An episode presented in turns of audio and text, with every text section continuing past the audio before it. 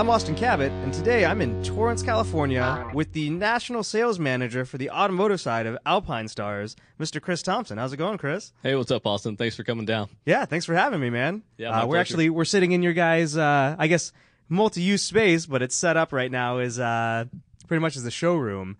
And it seems like almost every single product you guys have is is represented here right now. So Pretty much. And like I was telling you earlier, this room really changes week over week. Yeah. Everything changes. We could have a dealer meeting coming up, like I was telling you, next month, or it's just a casual setup like it is right now, to where you see every piece from every division. yeah, Uh, so it's a little overwhelming at times. Yeah, it is, Okay. especially for somebody like myself that rides motorcycles and, you know, goes go karting and, mm-hmm. you know, drives cars on track. It's just like, oh my gosh, this is like everything that I need. This is, I need this to be my closet. right? So it's like a kid in a candy store almost. Whenever you walk in, you know that you came in for a focus for a specific item or something like that, but you're Yeah. so distracted by everything else that's here. Yeah, Absolutely. That's kind of the- man. That's kind of the idea, really. And though this isn't a public showroom for consumers to actually come in and see, whenever we have our dealers here and they get to see the product, at least they get to have hands on with it. And then they also get a taste of everything else that we have in the Yeah. company as well. Because there's a lot of guys out there that don't really realize that we're into mountain biking, Mhm. or the mountain biking crowd doesn't know that we're in the auto Yeah, or that we're in the women's casual wear or men's casual wear, like the new Oscar line or anything like that. So it's really kind of cool to bring them up here and open their eyes to everything that Alpinestars is doing now. yeah. Now, how did the company start? I mean, originally, I kind of, I knew about Alpinestars from motorcycling, you mm-hmm. know, and, and from seeing like motocross mm-hmm. stuff and, you know, motorcycle suits. And it wasn't really until I started getting into, you know, the car thing that I was like, oh, Alpinestars does car stuff too? Awesome. So, like, do you know what the original, like, I guess, foundation of the company was? Yeah, so Santi Mazzarolo is Gabriele's father, who started it in Italy. Okay. Alpinestars was started in 1963 in oh, Italy. Oh, wow. Yeah, by Santi. He actually started doing boots and things like that for motocross. That's Okay. where it all derived from. And really, I would suggest that any of your listeners really check out our website. And if you scroll down to the bottom and hit the About Us link on there, there's a really cool video that will explain it far better than I could ever Yeah. do it justice here. Okay. But definitely a really cool story, 1963 until now. The U.S. headquarters here has been here since the 80s. So we've been just progressively growing. Though we started out with the motocross boots, you know, like we're talking today, I'm the national sales manager for the auto side of things. That came about about 10 years ago. And then you have the cycling side, the women's side, all of that that's just come about ever since. So we Yeah. just continue to look forward to the future and to see where our expertise can take us and where else we can get into. Yeah. And I mean, there's a lot of very, very high quality stuff that you guys make. Pretty much everything is is of pretty much the highest quality that you can get. Uh, and that's what I've always liked about the brand a lot. And for me, you know, it's one of those brands that I can support knowing that they support a bunch of the other things that I like doing too. So, you know, it's Yeah. um at least for me, like Alpinestars is about everything that I enjoy. So for me, being able to come here and, and talk to you, it's kind of a, a real pleasure for me. So Well, and the pleasure's all mine. Really, to have this job is really a, kind of a one in a million type of an opportunity because just like you, this is where my passion lies. I grew up riding dirt bikes when I was a kid. I've been building cars since I was 16 or younger, even drag racing, doing various things. And anything automotive related has always been to my heart. And then to be in this industry and working with it and making it what I get paid for, yeah, you can't ask for any better, Yeah. really. Yeah, and to be with such a, a top-notch company. I mean, I'm with the best company in the nation, Yeah. arguably, yeah. For what we do. Yeah, and I, I really appreciate you being able to fit me in here too, because I know we were trying to meet up at you know at Road Atlanta a couple weeks ago, um, but yeah, I think there were some some scheduling conflicts. So Yeah, like traffic in Yeah. Atlanta. Yeah. Not that it's any better here in LA, but traffic really was terrible in Atlanta. yeah, especially so- if you're trying to get up to like Road Atlanta, you know, mid afternoon. Yeah. uh, coming out of Atlanta. that's exactly where I was going. Yeah. because I think Up you and I were going to meet somewhere right around Atlanta, uh, Johnny's house or somewhere Yeah. like that. Yeah. Yeah. So not very far from there. Yeah, and just traffic was horrendous. and I'm listening to the radio, and they said there was a car fire going one direction. There's a car turned over on the other side. I was thinking, am I in L.A.? yeah, Where that's what I it at? sounds like, man. Yeah, it was pretty brutal. So sorry we had to go all the way across the country twice to finally all right. get together. But you know, it's awesome that you're here, And this is a, a little bit better uh, location than you know in the stinky pits at Road Atlanta. right? And the weather's much better. Come on, Yeah. yeah, yeah. Nobody likes hot Atlanta, I'm sure. so actually, we're I'm trying to find a way to move out here. So yeah, right. hopefully, hopefully- hopefully that'll happen. Absolutely. Hopefully, you can make your way out here. You know, with your passion and what you love to do, there's a mecca for that out here, and Yeah, you'll never go bored. yeah, that's for sure. There's always going to be something to do. Always. So this weekend is the Grand Prix of Long Beach. That's going to be a lot of fun. Last week was Formula D, as we were talking about. That was a blast. Even though, ironically, we had, or I shouldn't say ironically, but we had rain. You Yeah. know, it's it's unseasonably for us, right? We don't ever have rain, and then here comes Formula D, and that was probably the weirdest thing I've ever seen. is you're seeing cars running at seven, eight, nine thousand RPMs, but they literally look like they're crawling around the track. There's no smoke, there's no tire squeal. Yeah. All you hear is just engine revs, like they're about to blow up, and these cars are just barely crawling around these turns. just amazing to watch these cars, and those drivers are phenomenally talented. Yeah, they are. I give them much respect for being able to do that in the rain. yeah. Awesome. Yeah, I know. Uh, you know, some of our listeners might kind of discredit drifting a little bit, um, but if you've ever tried to do it, uh, it requires a lot, a lot of car control. So, So two have a, things. a large appreciation for those guys. I do too. I give those guys much respect. So two things is if somebody would let me do it, absolutely. I'll jump behind the wheel immediately. No questions asked. So if anybody's out there listening and will let me in one of the cars, please do call me and let me know. Secondly, though, I was a huge hater when it first came out, and we always associated it with figure skating because it's very subjective, and it really is. But whenever you're there live and you get to watch these guys and you see how close they really are, they are literally on each other's doors, Yeah, following each other at high rates of speed yeah. Watching it on TV just doesn't do it justice. It's kind of the same thing with NASCAR too. You know, I kind of discredited NASCAR a little bit, but then you watch it and you see, you know, how close these guys are racing Mm-hmm. at like 180 miles an hour, six inches off of somebody else. oh yeah, You know, it's it's pretty ridiculous. yeah. I mean, the strategy that goes into their their decisions. You know, whenever they're racing, whether they're drafting on somebody or they're going to go around them, whatever the case be, they're going to try to make a move. That's just epic. Yeah. Whenever you're there live, when you're watching on TV, you're sitting on the couch, you think you are the driver and you're driving from your couch. It's not quite the same, you know? Yeah. You're like, well, they're just making a left. They can't be that hard. Truly. Once you go see it live, it's just a whole nother world, really. Yeah, which is another really cool thing about your job. Uh, you know, most of the people that listen to our show are into club racing and autocrossing and stuff like that. But, you know, with you being the automotive national sales manager, you're actually covering all different types of things from desert racing to, you know, to all of your, your NASCAR stuff. And, you know, pretty much if there's safety equipment needed while you're behind the wheel of a motor vehicle, uh, you know, that's pretty much where your domain is. Absolutely, because I'm looking for business development essentially. So whenever I'm looking for distributors for our product line, I'm trying to find every market that we're applicable to, Right. and that just simply leads me into Baja racing or midget racing, drag racing, whatever the case be. So I really get to see a whole handful of it. And then you and I were talking about NASA, SCCA, all the club level guys. That is a huge market as well. Now you have Lucky Dog, you've got Chump Racing, you've got Lemons Racing, all the fun stuff, if you will. Yeah. But those guys still really need the fire suits and the Yeah. fire safety equipment. Yeah, pretty much any of the the wheel to wheel racing requires you know a little bit more safety equipment than just normal track days do. So, Yeah, I and mean, that's kind of where you guys come in too. Even even the track day guys can Yeah. use safety equipment too. I Yeah. mean, you know, It's it's, definitely required. yeah, it's, not- recommended, but yeah, it's recommended absolutely. So whenever I go out and do the technical trainings, like at Road Atlanta, whenever I give those guys that training, it's really not recommended, or excuse me, it's not actually required for them to actually have any kind of fire suits on. They can just Right. go out and have a good time, essentially. But I put it into perspective that you know you're out here at the track, you're pushing yourself to the limit, and you're pushing your cars to the limit.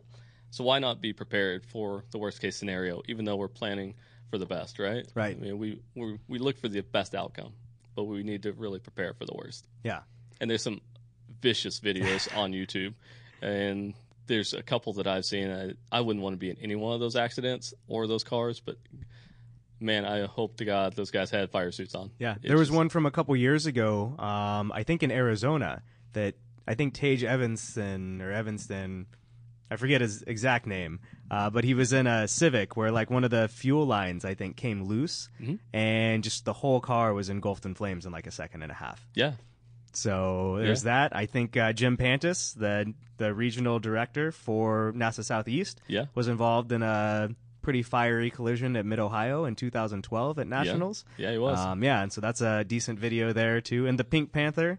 I Yeah. think the car was a Pink Panther, Mhm, the mhm. Spec E30. So yeah, um, pretty but it- wild. yeah. So it could be just a spec car, a street car, and you're out there, and then a fuel line gets ruptured or something like that, or you take a hard hit in the back and you rupture the fuel tank, and now you're covered with fuel, or it's at least in the cabin with you, Yeah. and you're having a hard time getting out. There was one story, and I don't know the total story behind it, but it was used during one of the training seminars at the last NASA event at Road Atlanta. The guy had gotten into his car and he got in so fast he didn't look at his buckle and how he buckled himself in. He got into an accident. His car was fully engulfed in flames. Turned out to be his buckle was actually upside down. So the latch, couldn't get out. yeah, so the latch, latch mechanism was facing towards his abdomen. Oh wow. Yeah. So when you're in a fire, you can't see what you're doing. You're Yeah. reaching by feel. Yeah. And as you're pressing around on your abdomen, trying to hit this button to let you go, he couldn't get it. That's got to be a horrible feeling. Yeah. Thankfully, the other driver that hit him was out of his car and could hear the screams, essentially. Okay. He reached in, suffered his own burns, was able to get the latch undone, and they were both able to get away from it. Okay. Yeah. Man.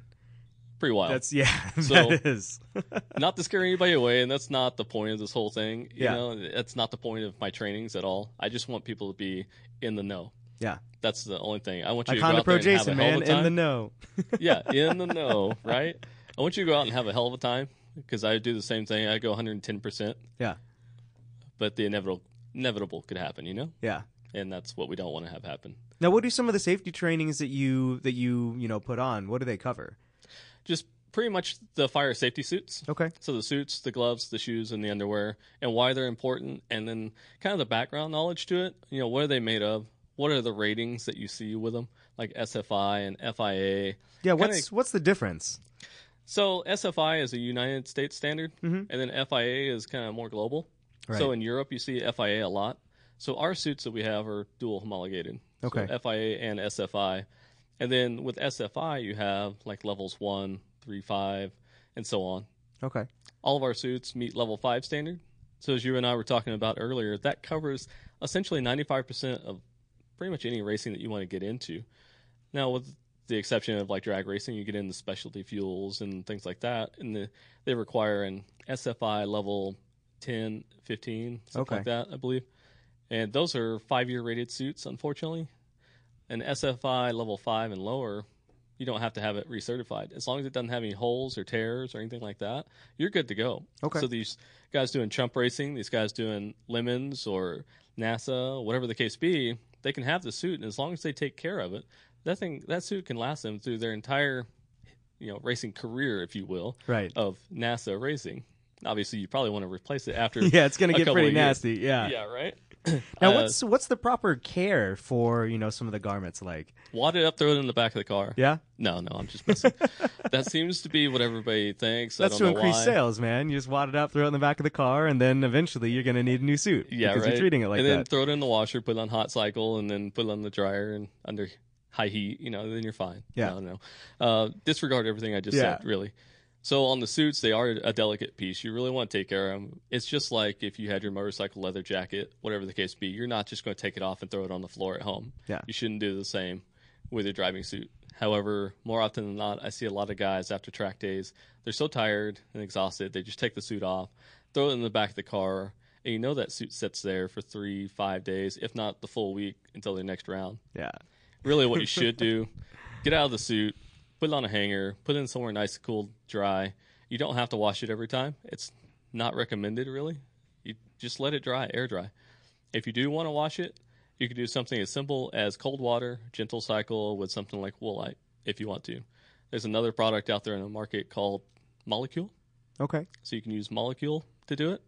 But again, you don't have to wash your suit every week.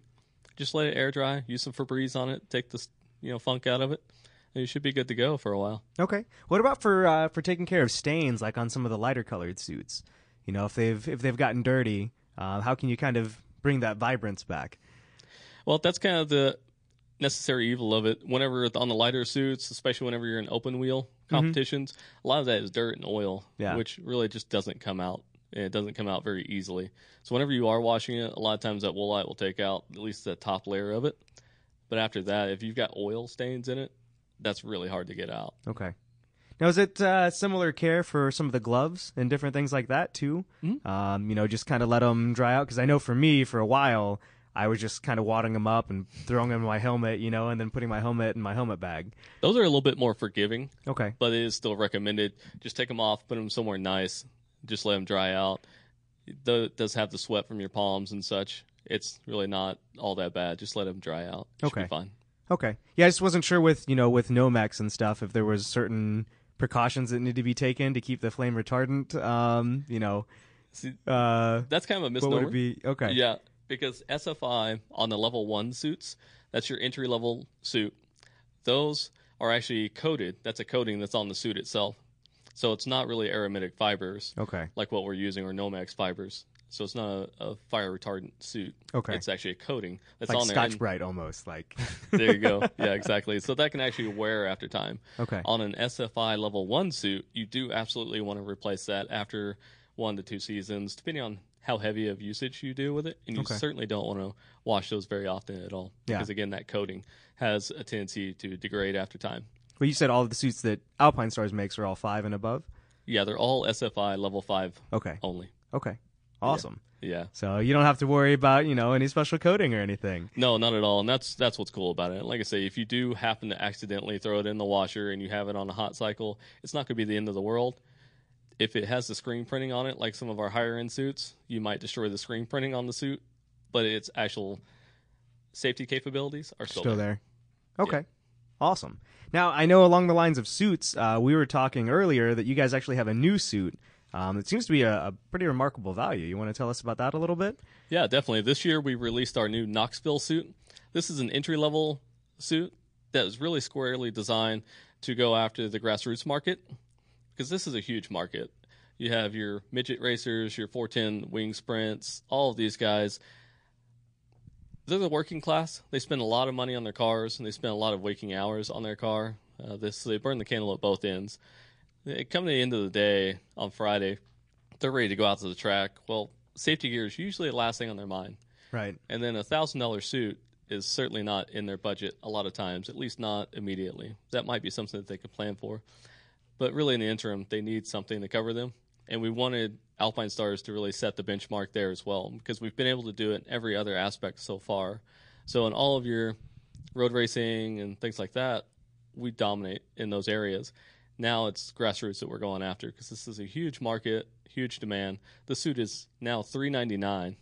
It's hard to beat. It's one of the lightest on the market. It's a multi-layer suit, still SFI level five, SFI SFI rated. So this thing will get you in all the racing you want to do, chump racing, lemons, you name it, Yeah. and awesome colorways. It's the one you saw over here was red and black. A lot of people look at a red suit and they think about that kind of a dingy red, kind of like a maroonish. Yeah. This is screaming alpine red. You know, this is not your average red. Yeah. So you'll be noticed. It's an awesome, awesome suit. And really, since we released it in October, the sales have been fantastic on it. And I was just telling you earlier, I've been out of stock on this thing every time. every time more come in, They're already right already out the door. Yeah. It's a good problem to have. It is. It really is. Yeah, it's better than the alternative, Yeah. obviously. then I have a lot of explaining to do. Yeah. Yeah. So, So- now from that, I mean, that's your that's your entry level suit. Um, where do you kind of go up from there? So from there, you can move on to our GP start suit. So you get a few other amenities with it. It's a little bit lighter, a little bit more breathable. Then you move on up to our GP race. Again, a few more amenities. And then a new suit that we just released that falls in line just after that is our GP Pro suit. GP Pro suit is awesome. It's a boot cut suit, but it gives you all the stretchable panels and breathable panels like what you would find in our GP Tech suit.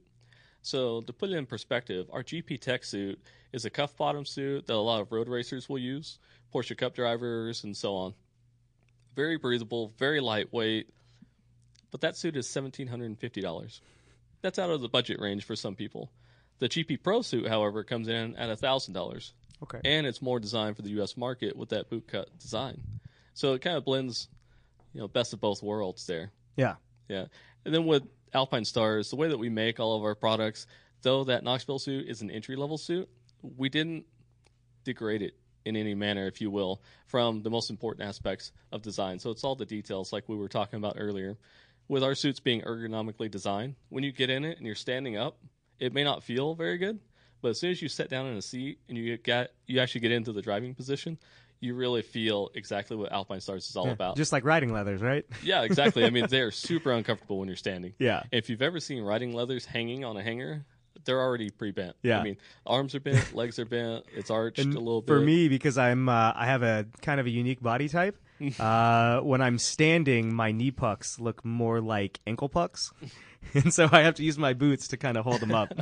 so, uh, Yeah. luckily, I don't have to do that with a driving suit. But Yeah, right. Yeah, we don't have the knee pucks on the driving seat, so you're Yeah. fine there. not yet. Yeah, well, I don't know if you really need those, but if you do, that's a whole nother sport Yeah, that we need right. to know about. I don't know if you're like the New hybrid sport. yeah, right. You might be the pioneer on that one. Yeah, there we go. It sounds it sounds interesting. yeah, yeah. Actually, right. since I've been out here, I've been uh, kind of getting into longboarding a little bit. Okay. And so I kind of want to get into some downhill longboarding, and I'm like, oh man, need a leather suit, or maybe I can get away with just a karting suit. if I don't have control on handlebars or a steering wheel or something like that, I Don't can't like do it so much. I can't do it. No, I've tried to skateboard once and I almost broke my neck. Yeah. Yeah, whenever I traveled with a previous company, I had seven states, as I was telling you about.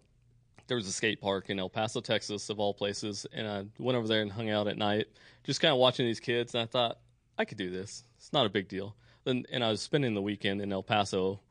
Unfortunately, it's not the destination spot. However, I made do with it. I went to the local skate shop, picked up a skateboard, went over there at night, trying not to embarrass myself, and I waited for all the kids to leave. There's only a few people over in the far corner doing their little thing, so I started doing the skateboard thing. Well, with anything, I start to get the hang of it, and then I just go for the gusto.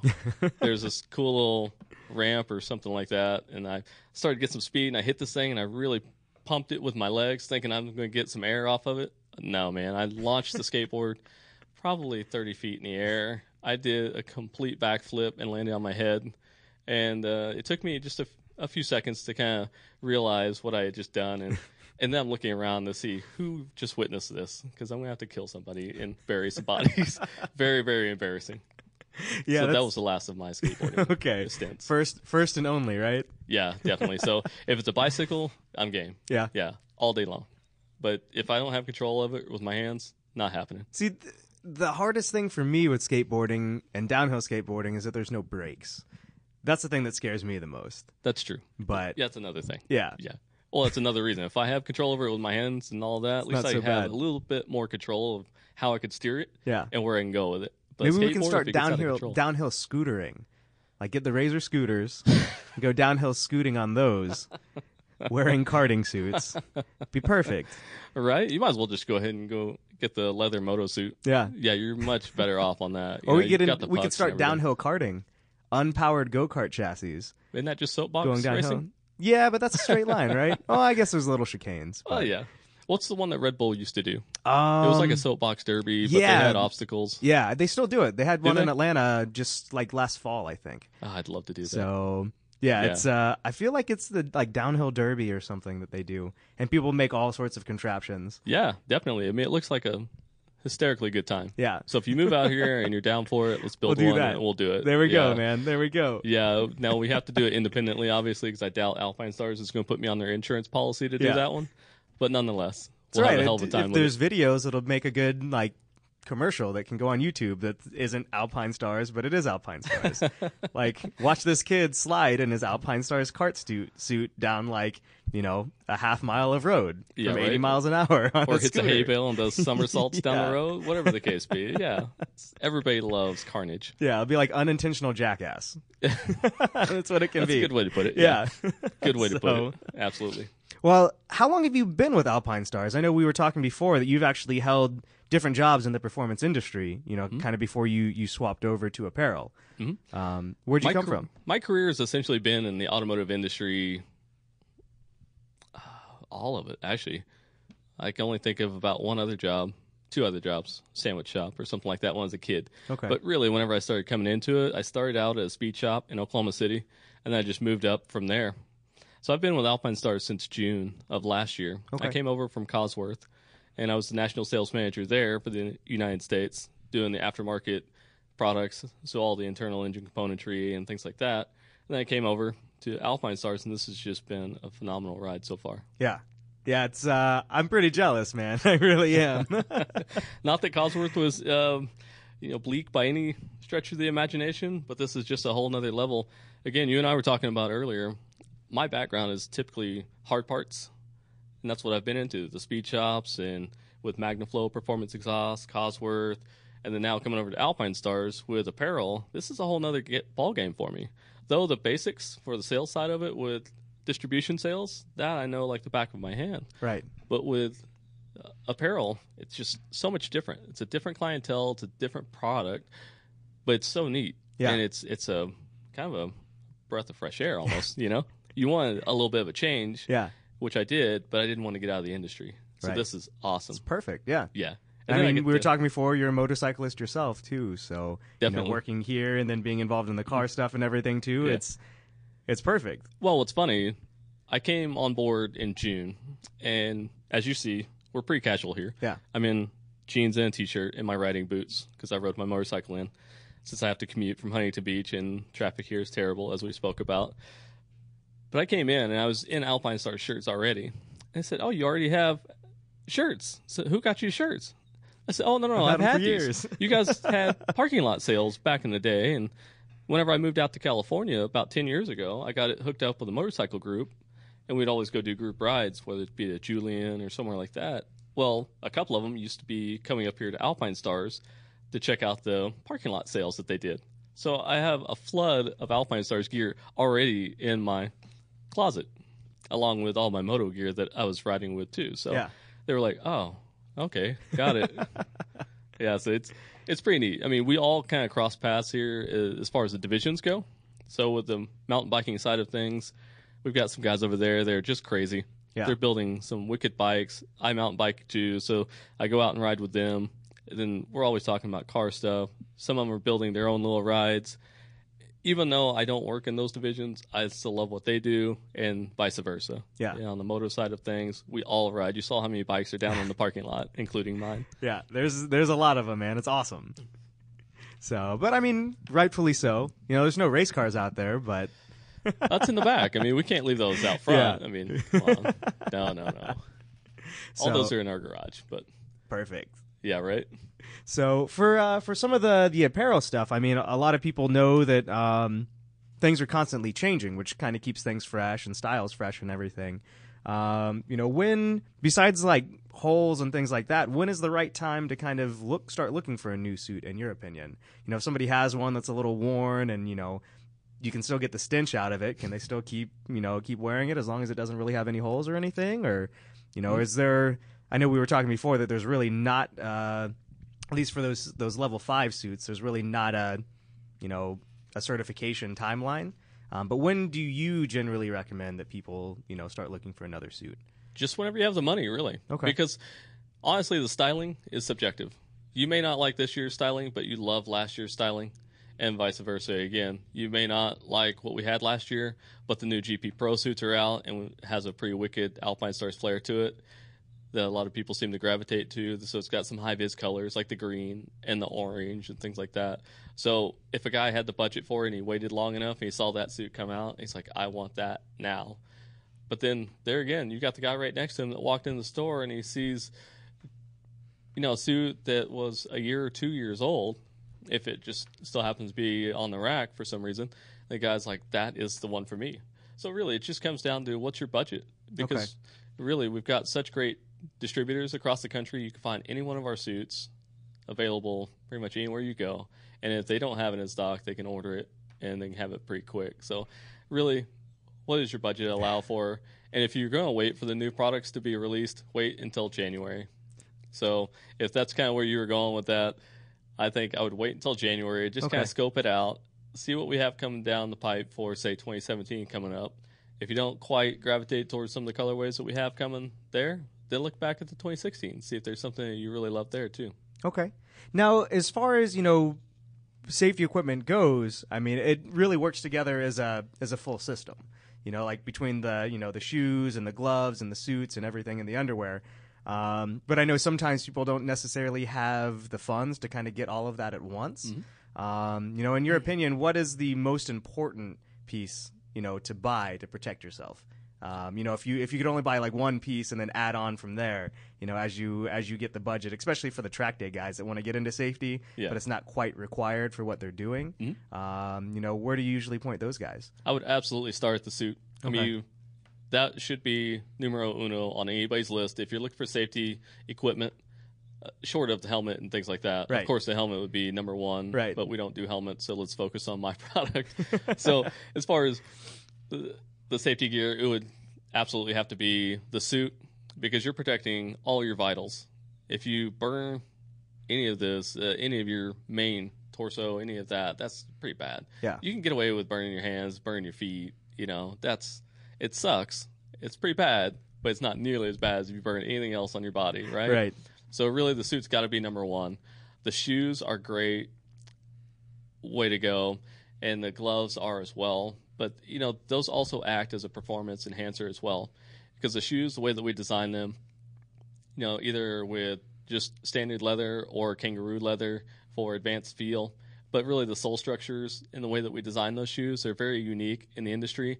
They're very, very thin, so you get 100% feedback through them, and Okay. they're very flexible. So as you're heel and toeing, things like that, as you know, I mean, we we use all of our senses whenever Yeah. we race, whenever we drive the car. So we're not just hearing it, we're not just smelling it, we're not just feeling it. We're using all of it, Right. right? Part of that comes through our feet, part of that comes through our hands, part of that comes through our butt. The shoes will help you with that. So you can really feel as you're on the throttle, on the brakes, you can really feel is there something amiss in my brakes? If, if I got a wheel that's about to come off, Yeah. whatever the case be, you know, and then obviously the safety aspect of it, they are SFI rated. So if you do have a fire in the box, thank God your feet aren't going to get burned. Yeah. And if they do, it won't be tragic. And the same thing goes with the gloves. You know, it's really a performance enhancer, especially with our new 2016 lineup that we just released. It's a full synthetic palm that's on it, Okay. or a silicone palm rather, that's on it, and it's just awesome, man. You grab a hold of a suede wheel, a steel wheel, factory wheel, you name it, man. These gloves are awesome. They're just not going to go anywhere, but they're thin enough to give you proper feedback. So again, you can feel if there's anything amiss, and it's not going to be cumbersome.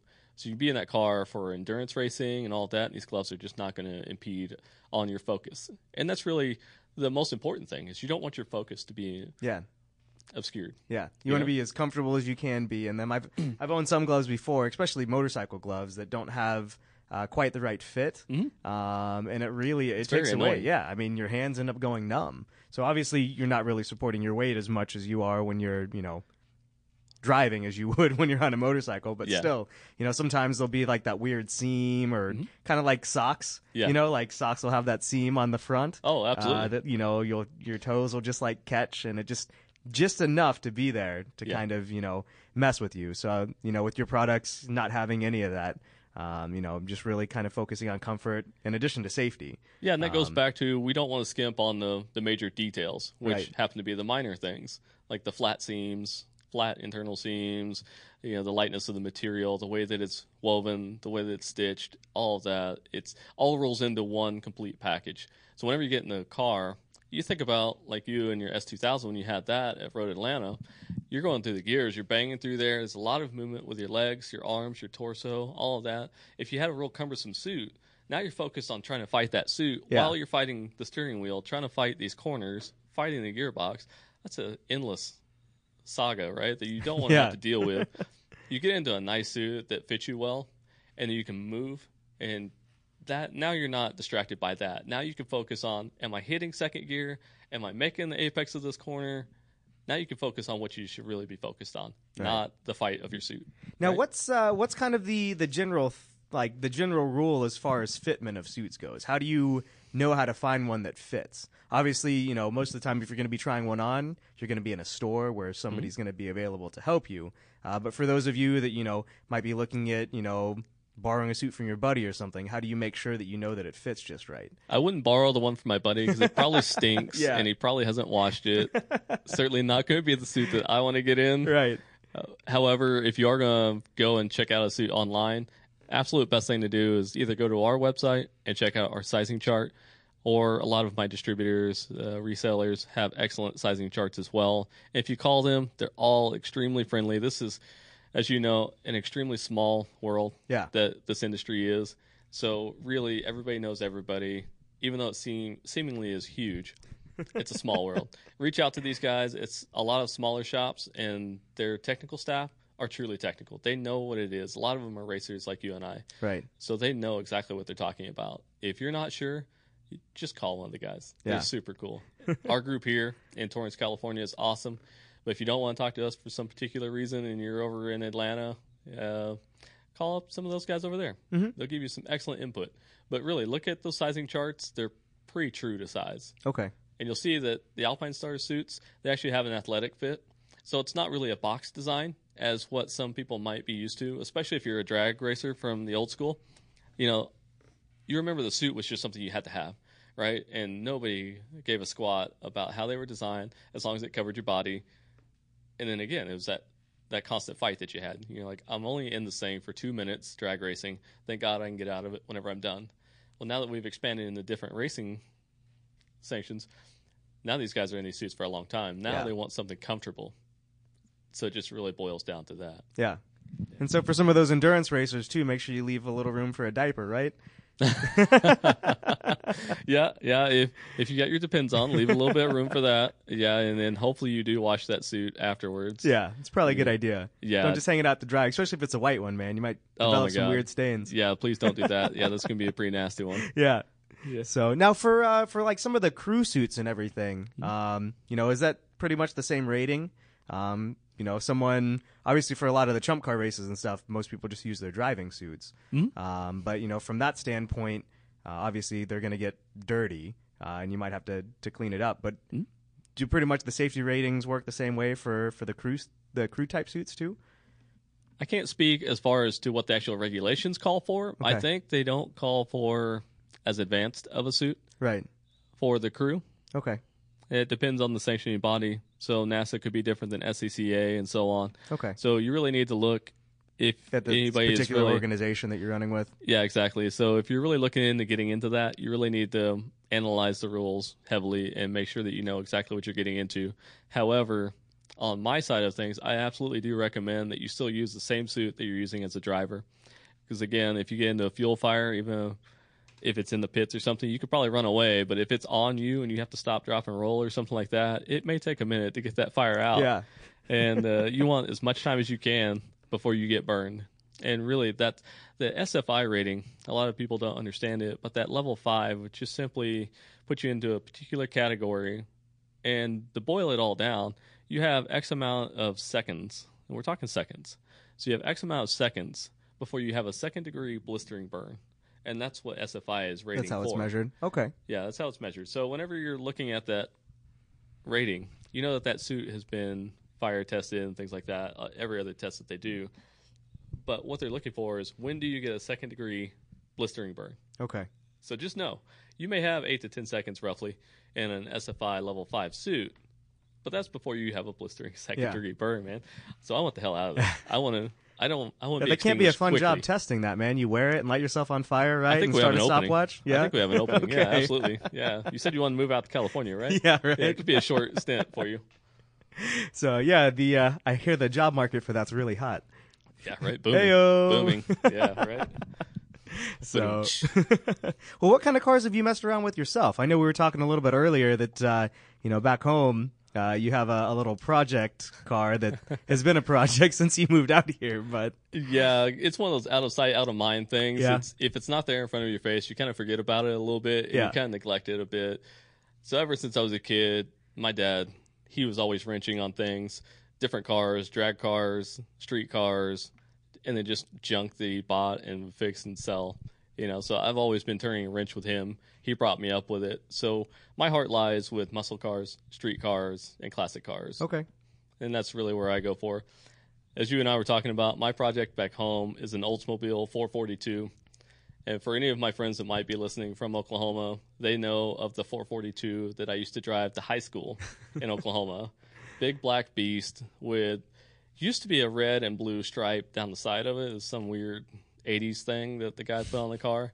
But the red had faded to kind of like a pinkish Pink. color. Yeah, right. So you already see what's coming here, Yeah. right? So it was kind of embarrassing but it was embarrassing for them whenever they used to try to race me because I had the big block olds in it. Yeah. Yeah, so I, I built that to a 468 cube big block. Okay. Probably not the motor that a high school kid needed.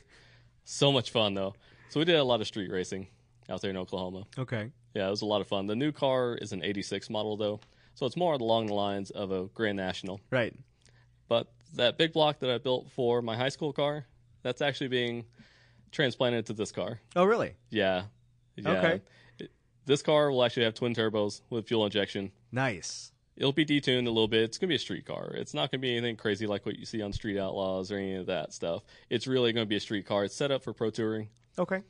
So it's got huge meats underneath it all You the way doing any suspension work to it, or Yeah. It's got Okay. air ride on all four corners. Nice. Uh, it's mini tubbed in the back. Yeah. It sits nearly on the ground without the air. Okay. It's got a six point cage in it so I don't twist the T tops off whenever the torque hits.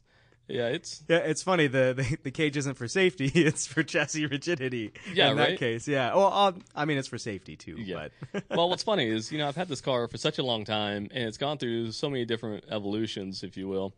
I really put the cage in it because I was going to drag race the car. okay. I was building it for a drag car, at least a street drag, Yeah. you know, and then I've, I've got, oh man, I saw a uh, pro touring car and just fell in love with it. It just looks so beautiful. It stance. It looks, looks like it's going 100 miles an hour. Yeah. It's going to eat your lunch just sitting still. But then whenever you put it on an autocross course or something like that, they just handle so phenomenally. And I just really kind of fell in love with that look and that performance, and that's what I wanted to go for. And so far, knock on wood, I haven't changed my mind yet, and I'm too far invested in it now to to, to turn back, really. Yeah. And I really have to give a shout out to my dad. He's the one who actually bought the car for me Okay. as a college car. Huh. Uh, it was agreed upon once I graduated high school, he'd give me a car to go to college in as long as I go to college.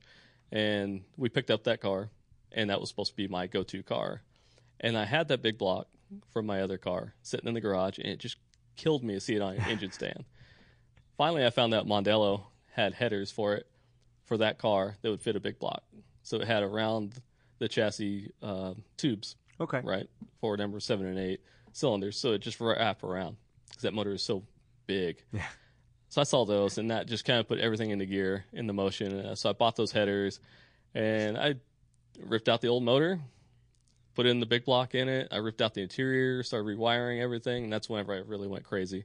And then did the uh, cage work in it and all of that, and oh man, uh, like I say, I have to give him a shout out because there was a night, I did all this at night.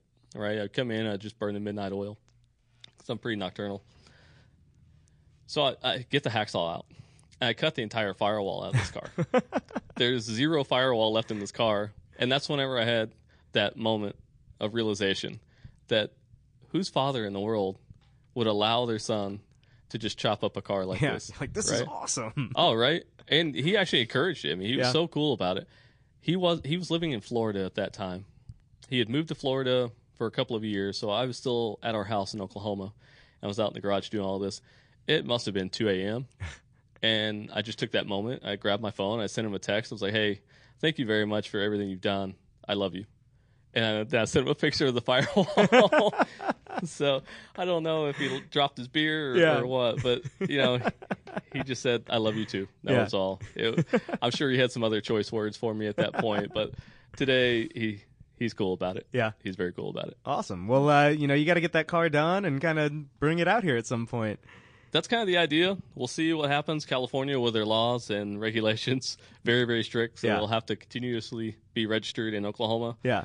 Uh, otherwise, I'll never be able to get smogged out here because it will not have any catalysts. That's what I'm dealing with that. right now because the wagon is actually straight piped with no cats. Oh yeah, so it's two and a half inch pipe from the turbo back to the stock muffler, and it's already under the uh, the microscope by California, just with the whole diesel scandal thing going on anyway. So Oh yeah, yeah. Well, at least they're not stopping you on the side of the highway and checking your car. not yet. With how much sit there is on the back right now, they probably could, but Oh man, there's other problems out there. There's so many other beater cars I've seen out there on the highway, man. I don't think you're gonna be the first one they pull over. I promise. Let's hope promise. yeah, but if you move out here, you're gonna have a few other issues to have to deal with until Yeah. then. Yeah. yeah. so now what's uh, what's kind of on the horizon for for Alpinestars this year that you can discuss? Anything? Not a lot that I can discuss. We are um, in the process of looking at our new products for 2017. okay.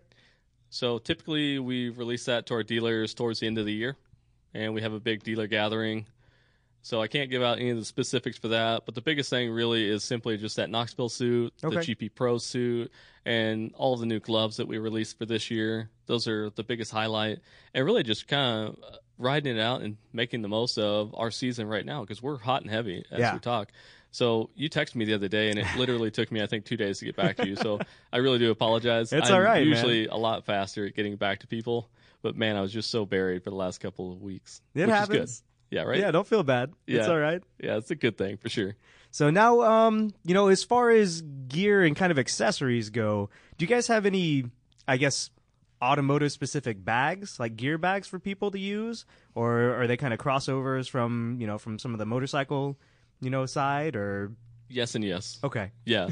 So it, they really are automotive bags. Uh, they're just giant gear bags. So think Right. about your motocross bag that'll hold your helmet, your neck brace, and boots and everything else. The exact same bag is used for the auto side. So Right. yeah, we do have them.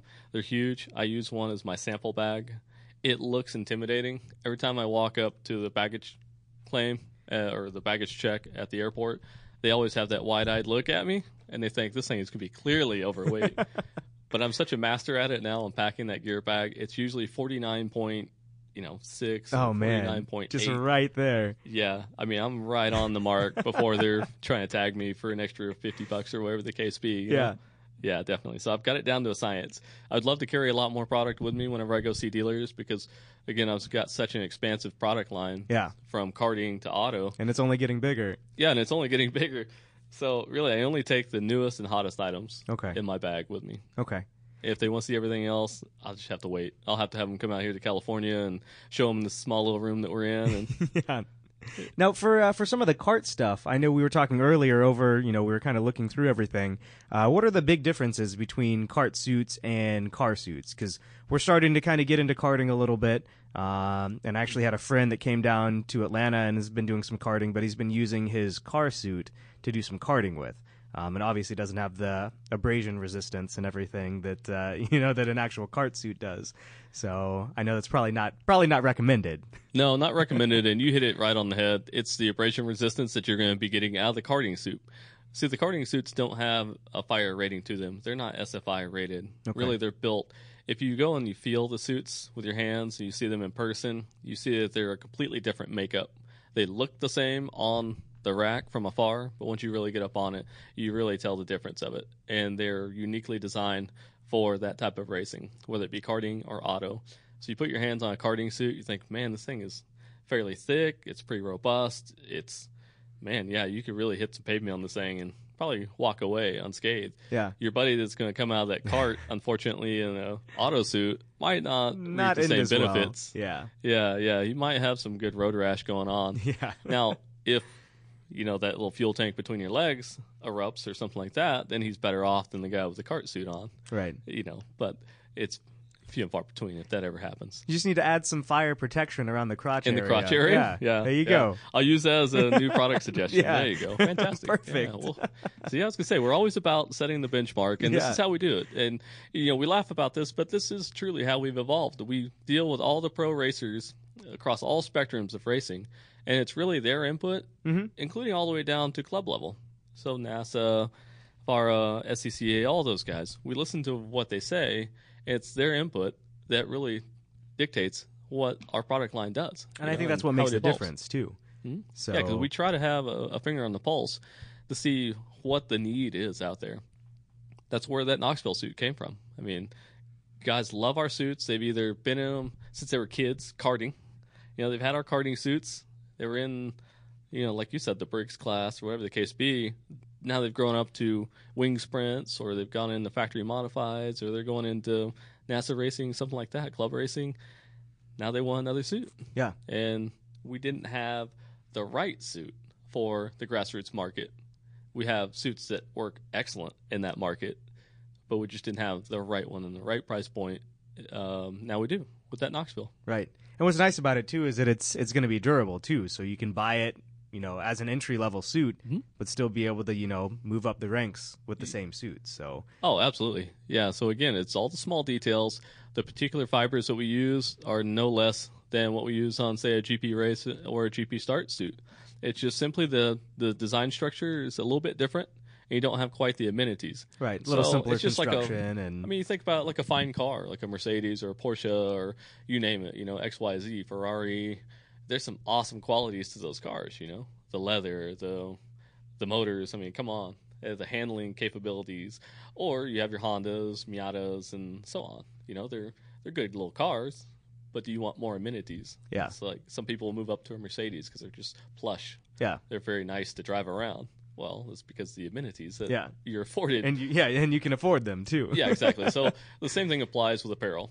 I mean, you can have some exceptional gear that doesn't cost you a lot. You can have some even more phenomenal gear that fits you and just gives you so much more whenever you your budget allows for it, and you start moving up in the ranks of our suits. But just because you're taking quote unquote an entry level suit, you don't have to have that same stigma that this is just going to be atrocious. yeah. Yeah, and that's what we're set out to do. We're here to change your mind and again, really set the benchmark and show these other companies what they're really playing with. Yeah. You know, that we want to play in the sandbox too. And here it is. Here's your new benchmark. Yeah. Um, it's something for them to chase after. Okay. Awesome. Well, where can people find out more about Alpinestars? Should just go to our website, alpinestars.com. Okay. If you want to check out my product line specifically, obviously up in the header, check out Auto, and you'll see all the suits, gloves, shoes, underwear. If you want to type it all in, www.alpinestars.com forward slash auto, Okay. and it'll get you right there to it as well. Or hell, just search it in Google. yeah. Yeah, Alpinestars auto suits, and you'll see a plethora of them come up. Okay. And how can people get a hold of you if they need to? 911. Yeah. Yeah, there you go, yeah, man. absolutely. Yeah, if they need to get a hold of me, they're more than welcome to call us here at the office in Okay. Torrance. The number's there on our website, or you can shoot me a quick email. My email address is auto.us1 at alpinestars.com. I welcome any and all feedback and comments. If you just want to reach out and say, hey, that's cool too. okay. Let me know where you're going to be. And if I'm there, then definitely walk up to me, shake my hand, tell me hi. I'm down for a beer every now and then. So if you're buying, I'm there. yeah, there you go. Well, we really appreciate your time, Chris. Thanks so much for coming on, and uh, we look forward to talking to you in the future. Yeah, I had a great time, Austin. Thanks. Same here. Thank you.